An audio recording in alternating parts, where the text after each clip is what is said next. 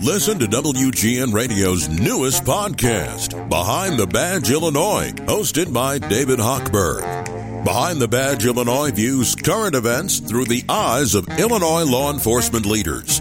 Tune in. Visit WGNRadio.com slash Behind the Badge.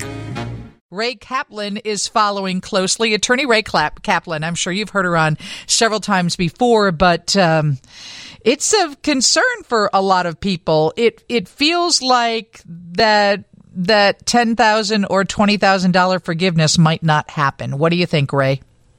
Well, Lisa, that's interesting. I was listening to the oral arguments before the Supreme Court the other day, and I have gone back and forth on this. And sometimes I feel like it is going to survive and the forgiveness is going to go through. And then I hear arguments on the other side. And for example, when I was listening to the hearing, the Solicitor General of the United States, so the uh, young lady who was representing the Biden administration, made a very, very compelling argument that the plaintiffs in this case, which is the state of Missouri, um, representing MOHELA, are actually stepping into the shoes of MOHELA, that they are not a proper party plaintiff. In other words, that they don't have standing under Article 3 of the U.S. Constitution. And if she, and to me, she made a very persuasive argument. Um, so if they don't have standing, then the Supreme Court does not actually get to the issue of the merits of the Biden loan forgiveness program. So I thought that was uh, very interesting, and that's really what the case is going to turn on. Do these people have the right to sue over this? Are these the right um, party plaintiffs? And if they're not, then it doesn't go any further. However, if the Supreme Court rules that they do have standing under Article 3 of the Constitution, then they do get to decide whether or not this um, executive order is constitutional. And that's where I think there's some weakness because they've tied it to the American Rescue Recovery Act. And then, um, which basically says that in a national emergency, the Department, the Secretary of the Department of Education has broad authority to issue uh, waivers and modifications. And I think that's a, a very strong uh, point as well. Um, but the some of the more conservative justices thought that that might have been something that Congress really did not anticipate back in 2003 when they drew up the um, American Rescue Recovery Act. Right, so, and, and that, it seemed there seemed like there was some indication that they were thinking, well, this is Congress's issue. This is an issue for Congress, not the Supreme Court. But uh, Dave's got yeah. a question for you, Ray. Ray Kaplan, uh, Kaplan is with us. Dave, what's your question? Hi, Lisa and Ray. Thanks for taking my call. I was just wondering if there's any relief anywhere for um, somebody with private student loans. Great question. And the answer is yes, there is. It's not quite um, as straightforward of a path as it is usually with federal loans. But with private loans, there's actually a lot that we can do depending on your circumstances. A lot of it is going to come down to if you're willing to, if you are or if you are willing to be in default on those private loans so that we can negotiate a reduced balance settlement. And that turns on a number of things. Like, for example, do you have co-signers on those private loans? Yeah, I'm a co-signer for my daughter, yeah. Okay. So sometimes um, the the best answer is to try to refinance those private loans. There are a lot of companies that do this. They'll refinance the private loan for a lower fixed annual percentage rate because probably the ones you have, or a lot of the ones that I see, are um, high variable interest rates. And those are very difficult to get under control.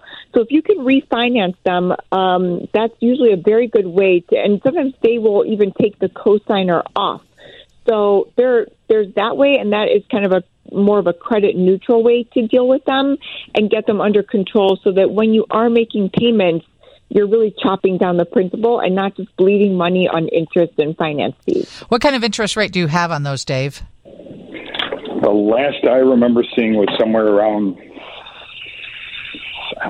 gosh, I don't know. Yeah. I, I, want to say around eleven or twelve. It's it's yeah. not crazy, yeah. but paying nine hundred dollars a month and it's tough. It's that yeah, sounds she, about right. So some of the companies that I know, um, just off the top of my head, are Earnest, E A R N E S T, earnest.com, low plug for them, but they do do a great job in refinancing private loans. Um, there are some other ones. Obviously, give us a call at my office at 312 294 8989, and we can go over some of the options with you to see if we can get those refinanced and calculate exactly what the payments would look like once you do get them refinanced. Thanks for calling, Dave. Awesome. Good luck with that. Thank you. Uh, Ray, do you have a website too? Oh, absolutely. It's uh, www.financialrelief, all one word, dot com. So financialrelief.com.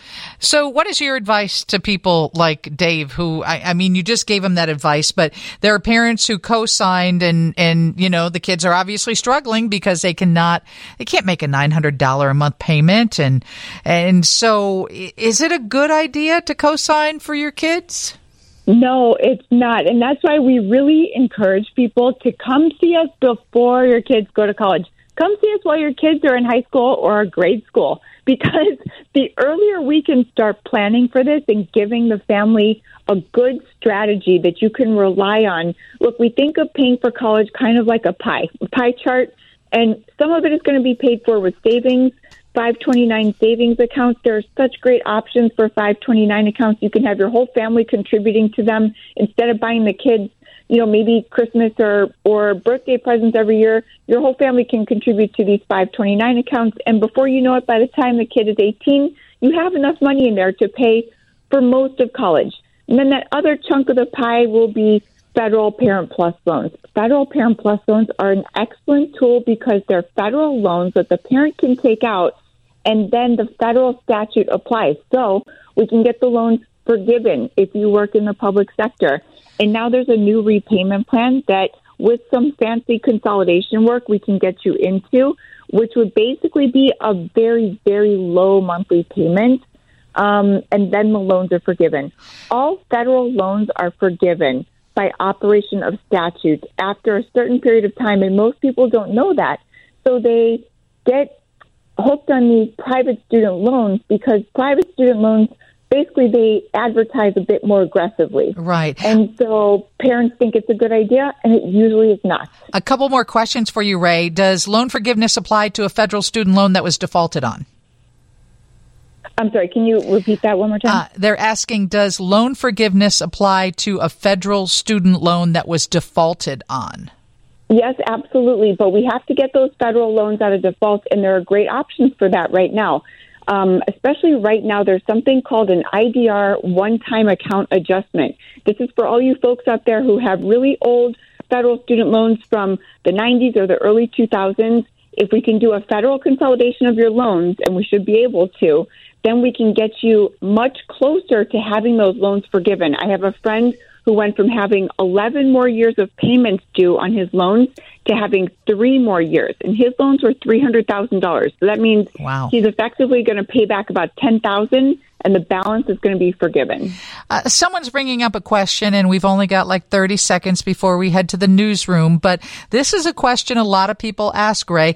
Why don't we change the federal loans to 0% to help these right. borrowers as opposed to well, forgiveness? I've got good news for you. So there is a new repayment plan that should be available next year that effectively is going to be a 100% interest rate subsidy, which makes your federal student loans a 0% interest loan, but you got to know how to do it, and that's where we come in. Okay, financialrelief.com. Reach out to Ray Kaplan. Thanks for joining us. Yes, of course. Anytime, Lisa. Thank you.